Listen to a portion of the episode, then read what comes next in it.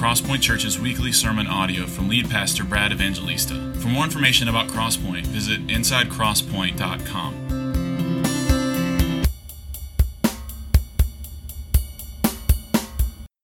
All right, good morning. How are you? If you have a Bible, open it to Romans chapter 13. It's where we left off last week. Specifically, we're picking back up in verse 8.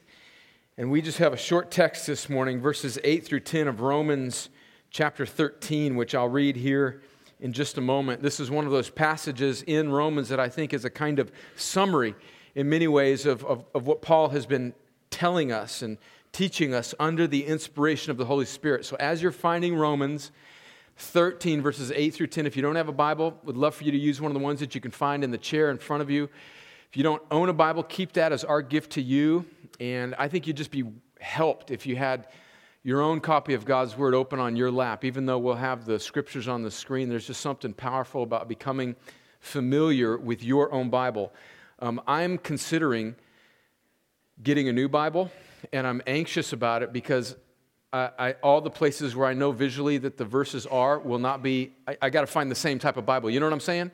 So there's just something about having your copy of God's Word, it's, it's, it's helpful. Before I pray and before we dive into this text, um, I, wanna, I want us to pray. We prayed earlier as Springer led us to pray for Jeremy and Samantha and praise God for his saving grace in the life of Samantha's mother. Um, I want us to also pray for two children in our church.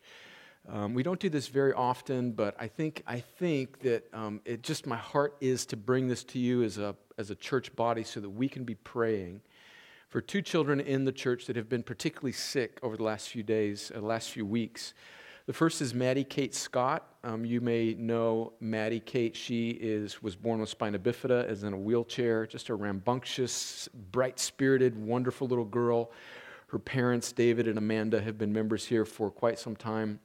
And um, as a result of surgeries that she has to have because of her spina bifida, she's been up in Atlanta having just multiple, multiple surgeries, and some of them have not gone well. And it's just been a tremendous, just emotional weight on mom and dad. And so she's been back and forth.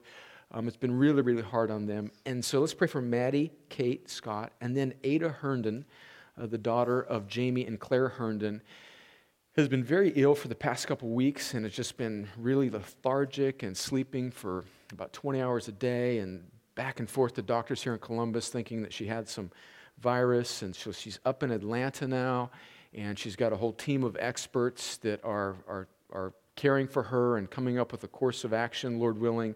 I think this next five days she's having a blood um, infusion. And so there's, there's a course of action that the Herndons feel better about, but there's still lots of unanswered questions.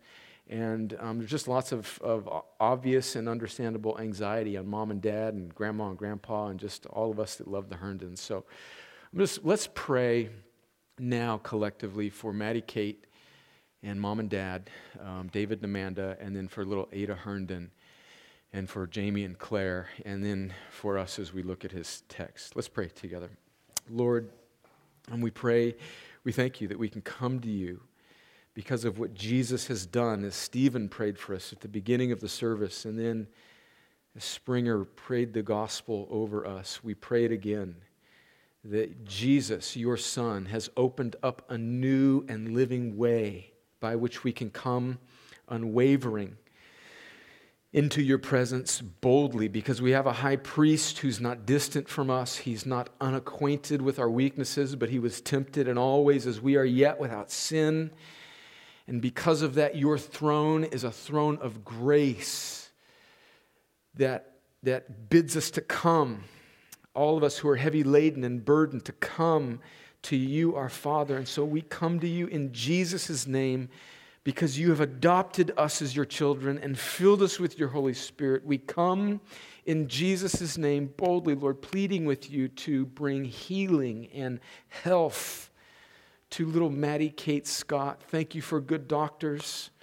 But Lord, we pray for grace to that little girl that she would recover from her surgeries and that you'd give the doctors wisdom. We pray for little Ada. Lord, there's some unanswered questions, and we pray for wisdom. We thank you for the brilliance of of, of, of the gift of modern medicine. But Lord, all of that is a gift that flows from you, whether or not those doctors are aware of it or not, Lord, they are part of your common grace to your people. And so, Lord, we pray for wisdom. We pray for the treatment plan. We pray that little Ada would recover. And we pray for Jamie and Claire and their hearts to strengthen them. Lord, for them to trust in you. And I pray for both of these families. Lord, in some way, we don't understand how your providence and sovereignty works itself out completely in our lives, but we do know and trust that you are in complete control and that everything works together for the good of those that love you and are called according to your purpose. So, Lord, we plead with you to make these children well. But we also, Lord, don't want to short circuit whatever you may be doing. Lord, produce in these families and in this church more dependence on Jesus. Produce in these children more of a longing for their Savior.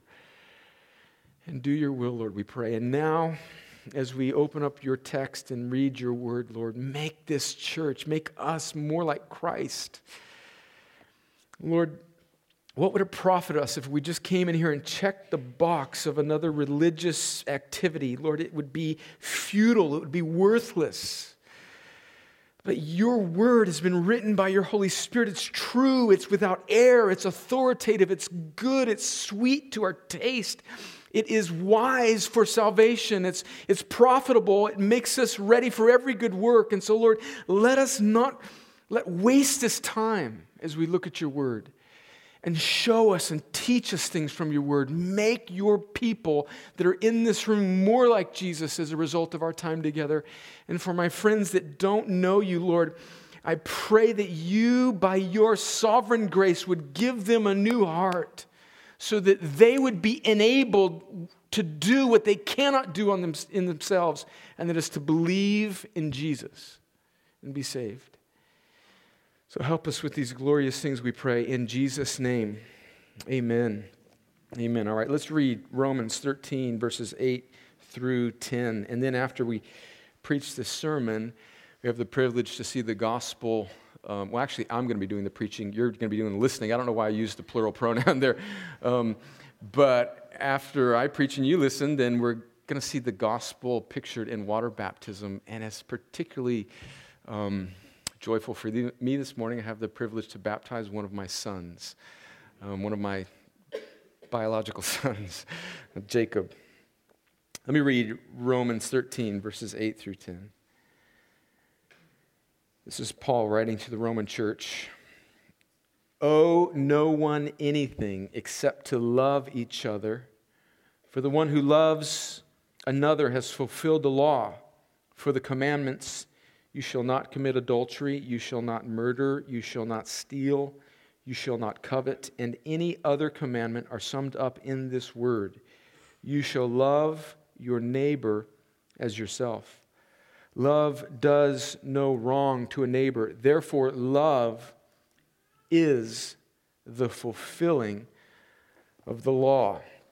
Okay, here's how I want us to attack this passage and to seek to understand it. I think to understand this text, we need to be able to understand two questions. And this is going to be the, the outline as we work, work through this passage. And I'm going to give you these two questions for you note takers right up front. This will be, this will be our outline of, of working through this text. Here are the two questions What does love is the fulfilling of the law mean? What does that mean? And then, secondly, what should this love look like in our lives? So, first question what does love as the fulfilling of the law mean when Paul says it there in this text? And then, and then practically, what does this love look like in our lives?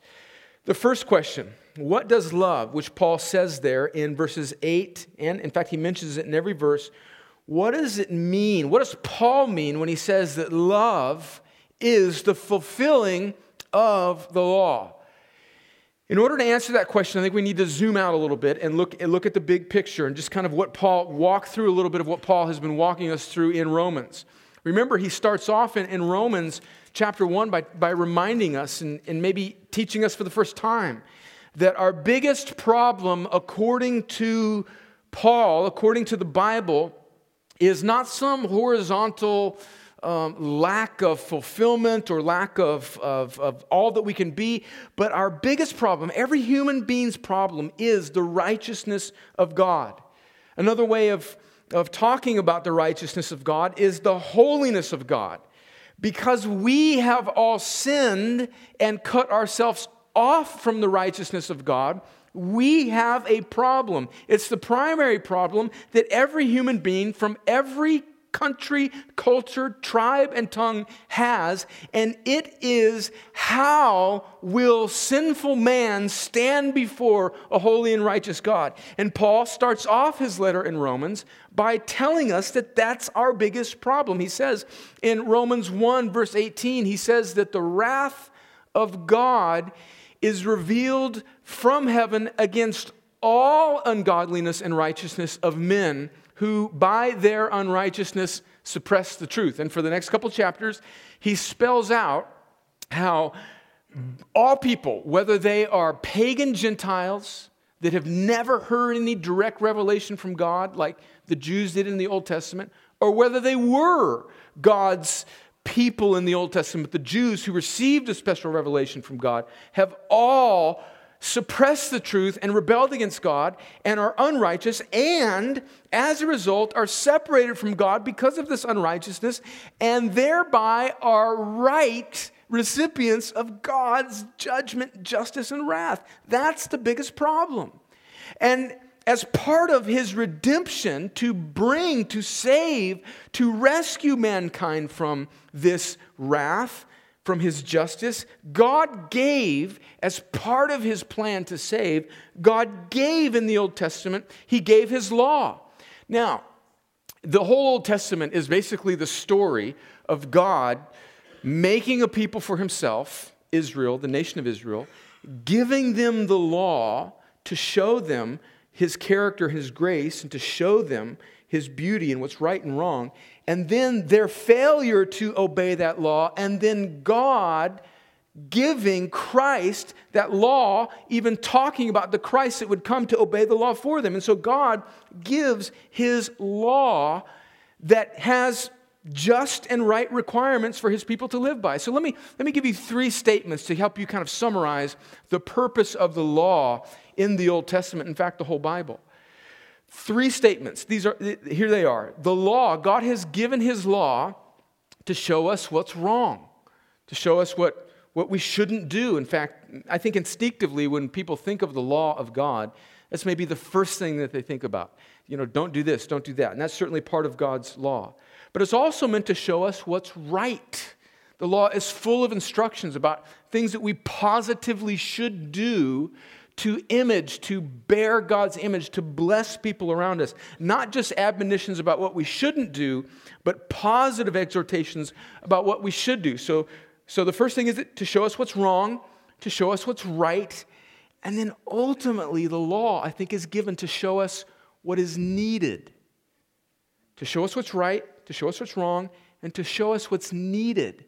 In fact, the law has a whole system of sacrifice temporary animal sacrifice that was meant to atone for the people's failure to do what is right and not do what is wrong. So, built into the law is not only an ethic or rules and regulations of what not to do and what to do, but what you need for when you inevitably can't live up to the law. And so the whole Old Testament is full of this sacrificial system. In fact, Leviticus is primarily an explanation of this sacrificial system. But even this law and the sacrifices that it called for were a kind of shadow, a kind of temporary pointing towards a more permanent fulfillment of the law, which would be Christ, who would be our sacrifice once and for all. In fact, in Leviticus chapter 16, there was this day of atonement where God's people were instructed to take this unblemished animal, and the priest was to sacrifice this animal, which is a picture of what is needed. A sacrifice is needed to atone for God's justice and wrath because of our unrighteousness. But the problem is, is the blood of bulls and goats doesn't really wipe away our sins permanently. Because they needed a day of atonement every year. And they would get a, a bull or a goat, and the, the priest would transfer the sins of the people uh, figuratively onto the, the, the scapegoat. That's where we get that phrase from. And then there would be a guy, somebody, imagine this job. You're then to take the scapegoat out, and they would sacrifice one unblemished lamb there as a, as a picture of the sacrifice to, to, to bear God's wrath. And then there would be a transferring symbolically of the sin onto the scapegoat. And then there would be somebody that would walk that goat out into the wilderness so that he would go away. So there's this, there's this picture of punishment for sin. And then there's this sin being taken away, right? And what is that a picture of? Friends, can't you see the gospel clearly in that? That's a kind of picture of what would come Jesus, who dies for our sins, but takes our sin away. But the problem is, it was temporary because they needed to do it every year. I mean, apparently that goat wandered back into the camp, you know? you know, we, we still sin. And so the law, God has given us this law, and it's good. It shows us what's right, it shows us what's wrong, and it shows us what's needed because none of us can fully please God. None of us, and this is the point of Romans, isn't it? None of us can save ourselves by our law abiding. But the law is good. In fact, let, let me just read to you how the psalmist speaks of God's law, lest we um, kind of in our culture sort of are maybe are prone to think of the law as something that is bad or passed away and having no impact on the Christian. Let me read to you Psalm 19. This is Christian scripture. This isn't just Old Testament, this is the whole Bible. Listen to what the psalmist says Psalm, the Psalm of David here, Psalm 19, verse 7. The law of the Lord is perfect, reviving the soul. The testimony of the Lord is sure making wise the simple. The precepts of the Lord are right, rejoicing the heart. The commandment of the Lord is pure, enlightening the eyes. The fear of the Lord is clean, enduring forever. The rules of the Lord are true and righteous altogether. More to be desired are they than gold, even much fine gold, sweeter also than honey and drippings of the honeycomb. Moreover, by them your servant is warned. In keeping them, there is great reward. So God's law is good, but the problem is sin has so incapacitated us that we cannot perfectly obey God's law, which is necessary to be reconciled to a holy God. So, Paul has a lot, the, Bible has a lot to say about the law, and, and, and let's look at what Jesus has to say about the law before we can answer this question what does love is the fulfilling of the law mean? This is what Jesus says about the law. In the Sermon on the Mount, in Matthew chapter 5, starting in verse 17, listen to what Jesus says about this law. Do not think that I have come to abolish the law or the prophets. I have not come to abolish them, but to fulfill them. For truly I say to you, until heaven and earth pass away, not an iota, not a dot will pass from the law until all is accomplished. Therefore, whoever relaxes one of the least of these commandments and teaches others to do the same will be called least in the kingdom of heaven. But whoever does them and teaches them will be called great in the kingdom of heaven. For I tell you, unless your righteousness exceeds that of the scribes and Pharisees, you will never enter the kingdom of heaven. And then listen to what Jesus says in, in, in Matthew 22, later on in the same gospel.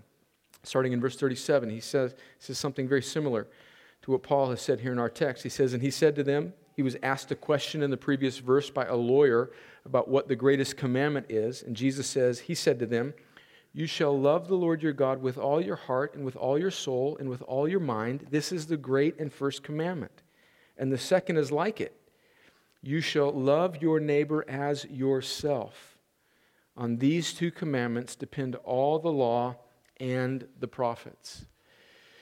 And so Jesus is not in any way, I don't think, relaxing the law. He's actually, he's actually ramping it up. We read in the rest of the Sermon on the Mount, but he's saying, just don't, don't, don't just not murder somebody, but don't even, don't even hate your brother inwardly. He takes it from outward action to inward heart attitudes. And so, what does Paul mean when he says that love is the fulfilling of this law, which shows us what is right, which shows us what is wrong, which shows us what is needed, which is a display of God's holy character that none of us, in and of ourselves, can live up to. What does Paul mean by that? Well, Paul has a lot to say about the law so far in Romans, and we need to kind of trace his line of thinking. So, this is what Paul says about the law before we can understand what he says about love fulfilling the law. Listen to what Paul says about the law in Romans, back in Romans chapter 3, verse 19. He says, Now we know that whatever the law says, it speaks to those who are under the law, so that every mouth may be stopped and the whole world may be held accountable to God. For by the works of the law, no human being will be justified in his sight, since through the law comes the knowledge of sin. So he's saying there's nobody, nobody that can be justified. Every mouth is stopped, everybody is accountable to God. Everybody. That's what Paul is saying about this, this, this law. It's, it's, it's called us all guilty. But then what does this law point to? It's not just an indictment of our guilt, it's actually showing something that we need. Remember these animal sacrifices that were a kind of temporary picture of what Jesus would do permanently? The law is pointing towards something outside of itself, and we see that in the next verse of Romans 3, verse 21. But now, the righteousness of God, or I think that phrase means the way that God will give his righteousness and make the unrighteous righteousness righteous, but now the righteousness of God has been manifested, it's been shown, it's been pointed to apart from the law, although the law and the prophets bear witness to it. So he's saying that the law, the Old Testament, is actually pointing to something, a way to be made right with God outside of itself. What is it? Verse 22 the righteousness of God that comes through faith in Jesus Christ for all who believe. So the law is pointing to something. And what is that law pointing to? It's pointing to Christ. The whole Old Testament is the shadow of the reality of how Jesus will do for us what we can't do for ourselves. And then Paul says this about the law in Romans chapter 7. Remember that chapter when we waded our way through Romans chapter 7? This, this, this heart wrenching chapter about how there's things that I don't want to do that I'm still doing, and things that I want to do that I can't do. It's this, it's this inner conflict that, that, we, that we read about in Romans chapter 7. Well, what does Paul say about the law in the life of the believer now? He says in Romans chapter 7, verse 4 Likewise, my brothers, you also have died to the law through the body of Christ, so that you may belong to another, to him who has been raised from the dead, in order that we may bear fruit for God. For while we were living in the flesh, our sinful passions, aroused by the law, were at work in our members to bear fruit for death. Remember, what is that phrase? I know it's been like six months, so certainly you remember that sermon back in October when we looked at that. What does it mean that the law aroused our passions? You, you just you see this every time you, you, you tell a child something. Don't, don't do this. And the child may not have even been paying attention to that thing, but as soon as you tell that child, don't do something, there's something stirred up in that child that, that just wants to transgress that border, right? I mean, maybe I'm not a good parent, but I, that's the way it's kind of worked out in, in my life. And I know that that's worked out in my own heart right? For while we were living in the flesh, our sinful passions aroused by the law were at work in our members to bear fruit for death. But listen to verse 6 But now we are released from the law, having died to that which held us captive, so that we serve in the new way of the Spirit and not in the old way of the written code. So, because we are in Christ, who fulfilled the law for us, he did it for us. We died with him, and he raised and gave us his spirit inside of us, and now enables us to live for him. In fact, that's what he says in, in, in Romans chapter 8. L- listen to Romans chapter 8, uh, verses 3 through 4. This is, the, I think, Paul's summary statement on what Jesus has done for us in regards to our standing with this law that we could not obey. This is what Paul says Romans 8, verse 3. For God has done what the law, weakened by the flesh, could not do by sending his own Son in the likeness of sinful flesh, and for sin, he condemned sin in the flesh. So, Jesus, in the likeness of sinful flesh, that's a deep phrase. We don't have time to unpack it. But Jesus is completely sinless, becomes a real, a true human, acquainted with our weaknesses, obeys God's law perfectly.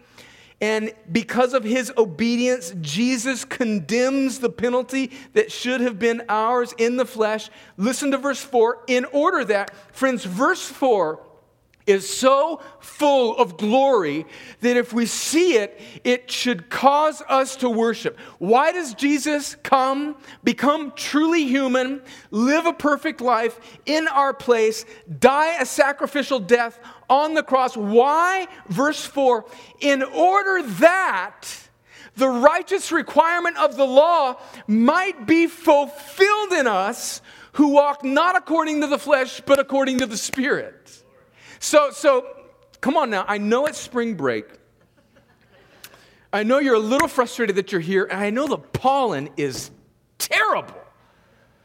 But see the glory of verse 4. Verse 4 is an explanation of the gospel in short form. It ties the Old Testament to the New. It's a picture of what God is up to. God is holy and we are not. And God has expressed His holiness through this law, which will stand forever. And Jesus comes and obeys the law. Friends, this is so good. Jesus obeys the law for us. This is the gospel. Jesus obeys the law, every jot and tittle of it. He doesn't come to abolish it, He comes to live it out all the way to the nth degree. And then, because he's satisfied the requirements of the law, he then also bears the punishment for our law breaking and then rises in victory over the penalty of the law, which is death, and then through his resurrection saves the people for himself. And when he saves them, he gives them his Holy Spirit, and with his indwelling spirit, he gives us his righteousness so that now not only does God see us as fulfilling the law as Jesus did, but he gives us his spirit so that we can now live out the heart of the law, which is love. Friends, it's uh, no, no, no. It's it's so good. It's so good that Paul says that the wisdom of the world calls this, it's so good, it's scandalous that it seems foolish. So, wait a minute let me summarize. You're telling me that the Creator God would be so gracious as to create a creation that He knew would fall. And even despite their fall, even though He could have shooken the etch a sketch and started over again, decides to be gracious to them and give them a picture of His holiness through His law and then to bear with them for centuries, even though they can't obey that law. And then instead of getting frustrated at them for not obeying the law and starting over again, he actually sends his son, the second person of the Trinity, to obey his law for them in their place and bear the punishment for them and rise again over it and then actually give them the very thing that he requires of him. Friends, that is grace. And that's what Paul is saying here in back in Romans chapter 13 our text. That underneath everything that Paul is saying in verses 8 through 10 is this understanding of the gospel That's why you have to read whole books all the way through. That's why you don't just cherry pick around in the verses. You got to understand the context. The reason Paul can say that love is the fulfilling of the law, he's not saying, look, I've come up with this great way to live. Love one another. So, Johnny, go be loving. Susie, try hard to love people. Because if that were all that the Bible had to say about what it means to follow God, we would last 30 seconds.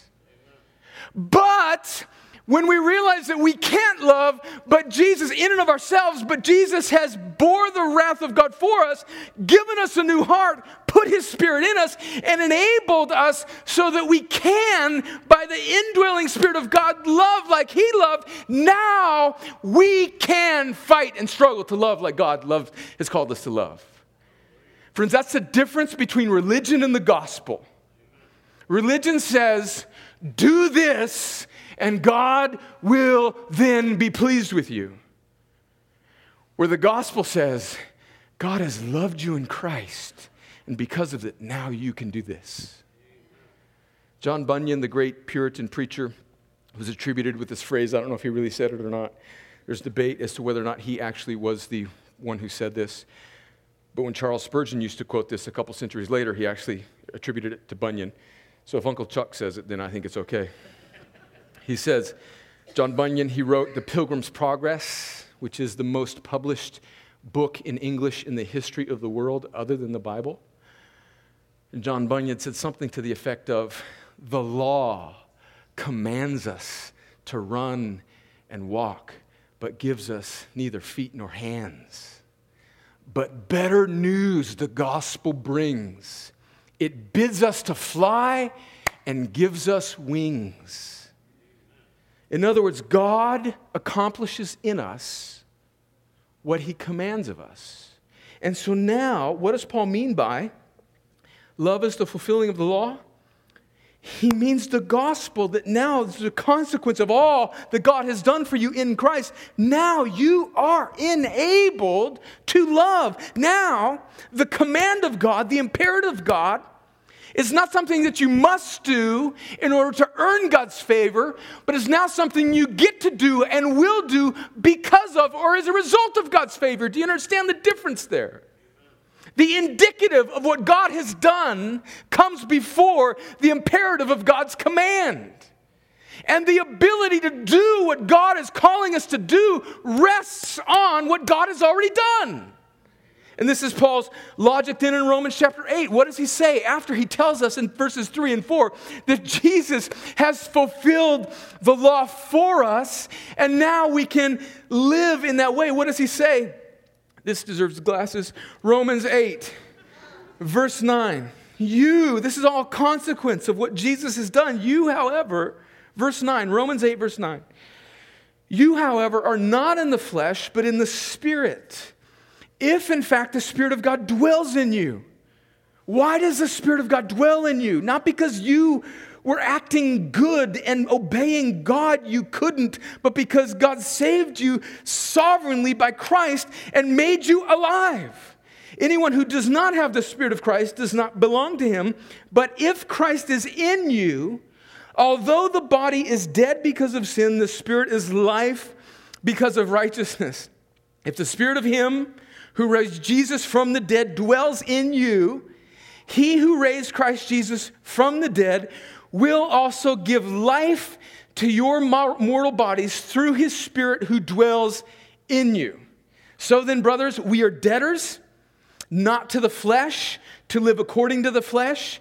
For if you live according to the flesh, you will die. In other words, if you disobey God and his law, you will die. But if by the Spirit you put to death the deeds of the body, you will live. For all who are led by the Spirit of God are sons of God. For you did not receive the spirit of slavery to fall back into fear, but you've received the spirit of adoption as sons, by whom we cry, Abba, Father. The Spirit Himself bears witness with our spirit that we are children of God. So, so think about think, think about that. I want you to see what's going on here in, in the Bible's picture of the Christian life. Okay, we were dead in our sins, unable to live up to God's standard.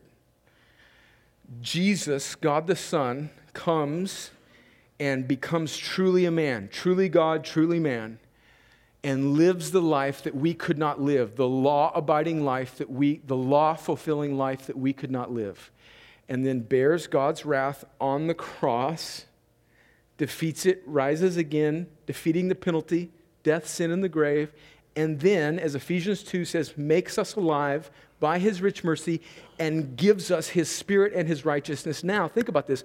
The moment the moment that a person trusts in Christ, they are, as Romans 8 says, justified, and in fact, they are already glorified. In other words, you cannot be loved any more than you're loved in that moment that the redemption of God's grace is applied to your heart. The righteousness of Christ is yours. It's yours. And when God sees you in your life, He sees you through the lens of Christ's obedience of His law for you. You are righteous. And now you can dwell with God. That's where you are positionally in God's eyes. But practically in time, you've still got sanctifying to do. You've still got godliness to grow in. And so that's what this part of Romans is, where he's talking about this Spirit indwells us to now enable us to live the life that God calls us to, to become who we already are. Do you see that? We're righteous in Christ. You can't be any more righteous. Boom. You trust in Christ, He makes you alive, and now the Christian life is the living out of what has already been imputed or credited to us. Do you see that? Friends, this is important because this is why we still struggle with sin as Christians because we are left to live this life of becoming who we already are in Christ. I mean, I don't have this on the screen, but we're going to go to it. Hebrews 11, Hebrews 11, chapter, chapter 11, verse 14. Let me, let me read this text to you. Maybe you can pull it up there. Hebrews 11, verse 14. Listen to this. It explains it well. For by a single offering, meaning Jesus' death on the cross, Hebrews 11, 14, for by a single offering, he has perfected for all time those who are being sanctified. You know, I've read this verse before. This verse, this verse captivates me. Why do people that have already been perfected for all time need to be sanctified? Because God has, has well, it's the way God works. He has made us right and he's, so we are positionally in God's eyes justified, sanctified, perfected. In fact, Romans 8, verse 30 says we're already glorified, and now we are becoming in time who we already are in Christ. And so now there is this, I want you to see the strength because there are people in this room, all of us, every one of us is in a battle with sin. And I want you to be so overwhelmed with the power and the promise and the beauty and the strength of the gospel so that we will tap into this glorious gospel strength. God has promised that we are already glorified, already sanctified. And so now He puts His Spirit in us and calls us to live out this commandment of love, of caring for one another, to become who we already are. It's certain. God's taking you home. He will bring you home. He will lose none of his people. In fact, he speaks of your state as being so certain that he speaks of it in the past tense in Romans 8, verse 30. You are already glorified. And so, we are now, if you don't hear anything else, hear this. We are now enabled to fulfill the law, to live up to the heart of the law, which is to love one another. And that's what Jesus has said. All of these commandments, all of even these temporary commandments that applied to Old Testament Israel in their sacrificial system, in their dietary laws, all of this was a kind of temporary picture that was pointing to the, the moral heart of the law, which Jesus says in Matthew chapter 22 is to love God and love your neighbor. So that brings us to the second question quickly as we end this. What should this love look like in our lives? What does this love look like? Well, Paul tells us, he gives us a few clues in the text. He says, Owe no one anything except to love each other. For the one who loves another has fulfilled the law. The, the first thing about this love, what it should look like in our lives, is it's, it's something that we owe. We're obligated to love one another, we're under obligation.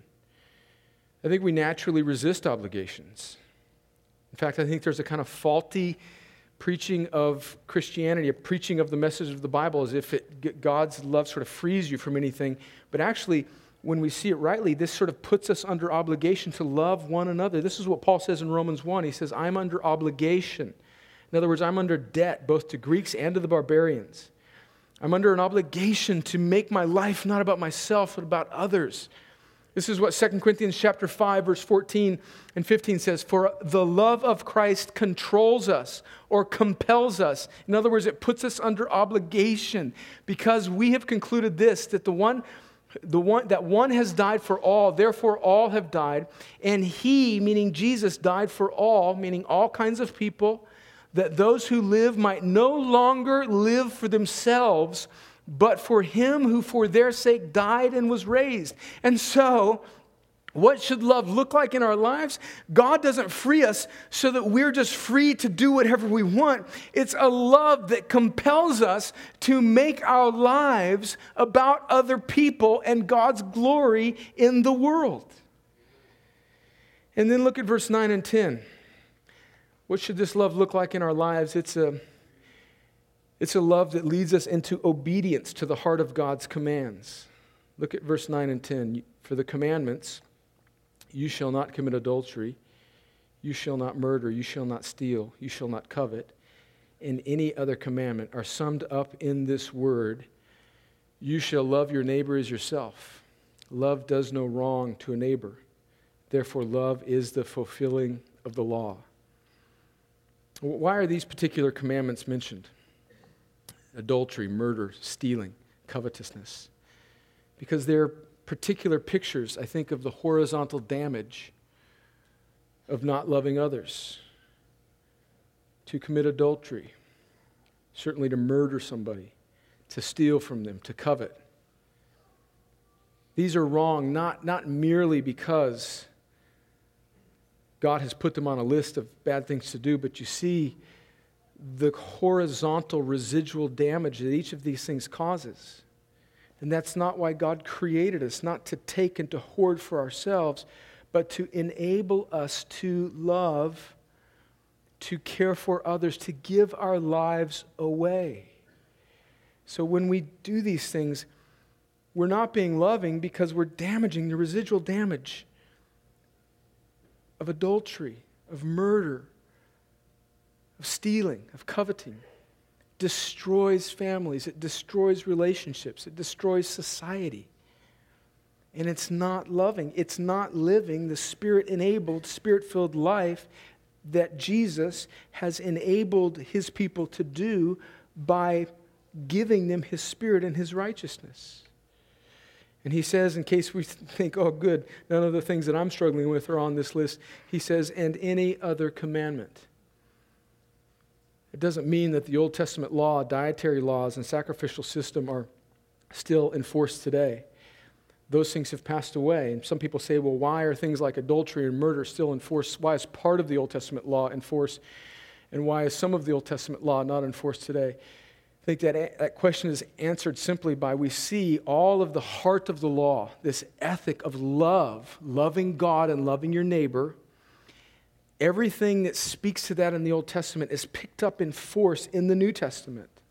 And so the things like the dietary laws and different fabrics that God's people should wear, or the sacrificial system, was a kind of temporary portion of the law to set God's people apart from the onlooking nations.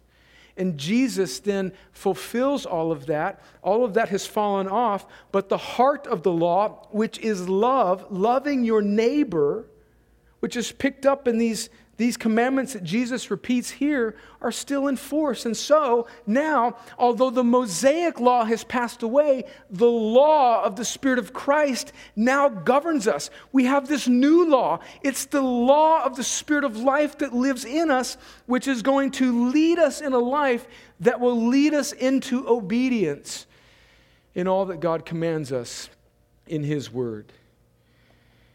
And so, what should this love look like in our life? It's an obligated love, it's an obedience to God's commandments, and it's loving our neighbors as ourselves. This is the gospel. This is how Jesus loves us. Listen to John 15, verses 12 and 13. Jesus says, This is my commandment, that you love one another as I have loved you. Greater love has no one than this, that someone laid down his life for his friends.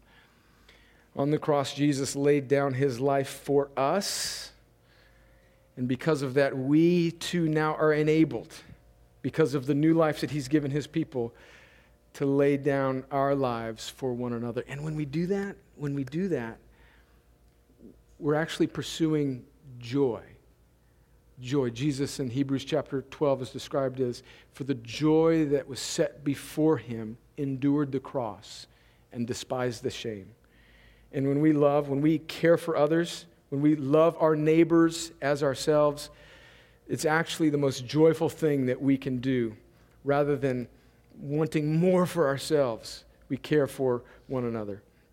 What does that look like in our lives? What, what does loving your neighbor as yourself look like in your life this morning? I'm not going to run through a list of illustrations and hopefully catch the one that applies to you. I'm going to ask the Holy Spirit to speak to us, to show us, Lord, what does loving my neighbor right now in this room, just start as concentric circles, what does loving my neighbor look like?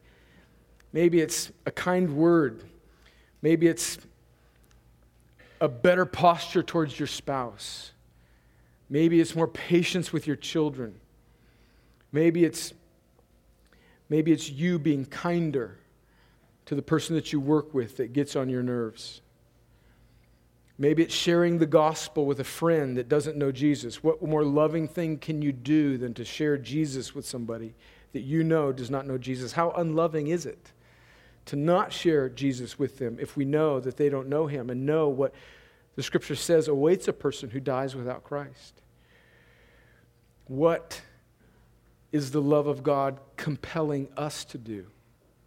How are we now enabled to fulfill the law of love in our lives?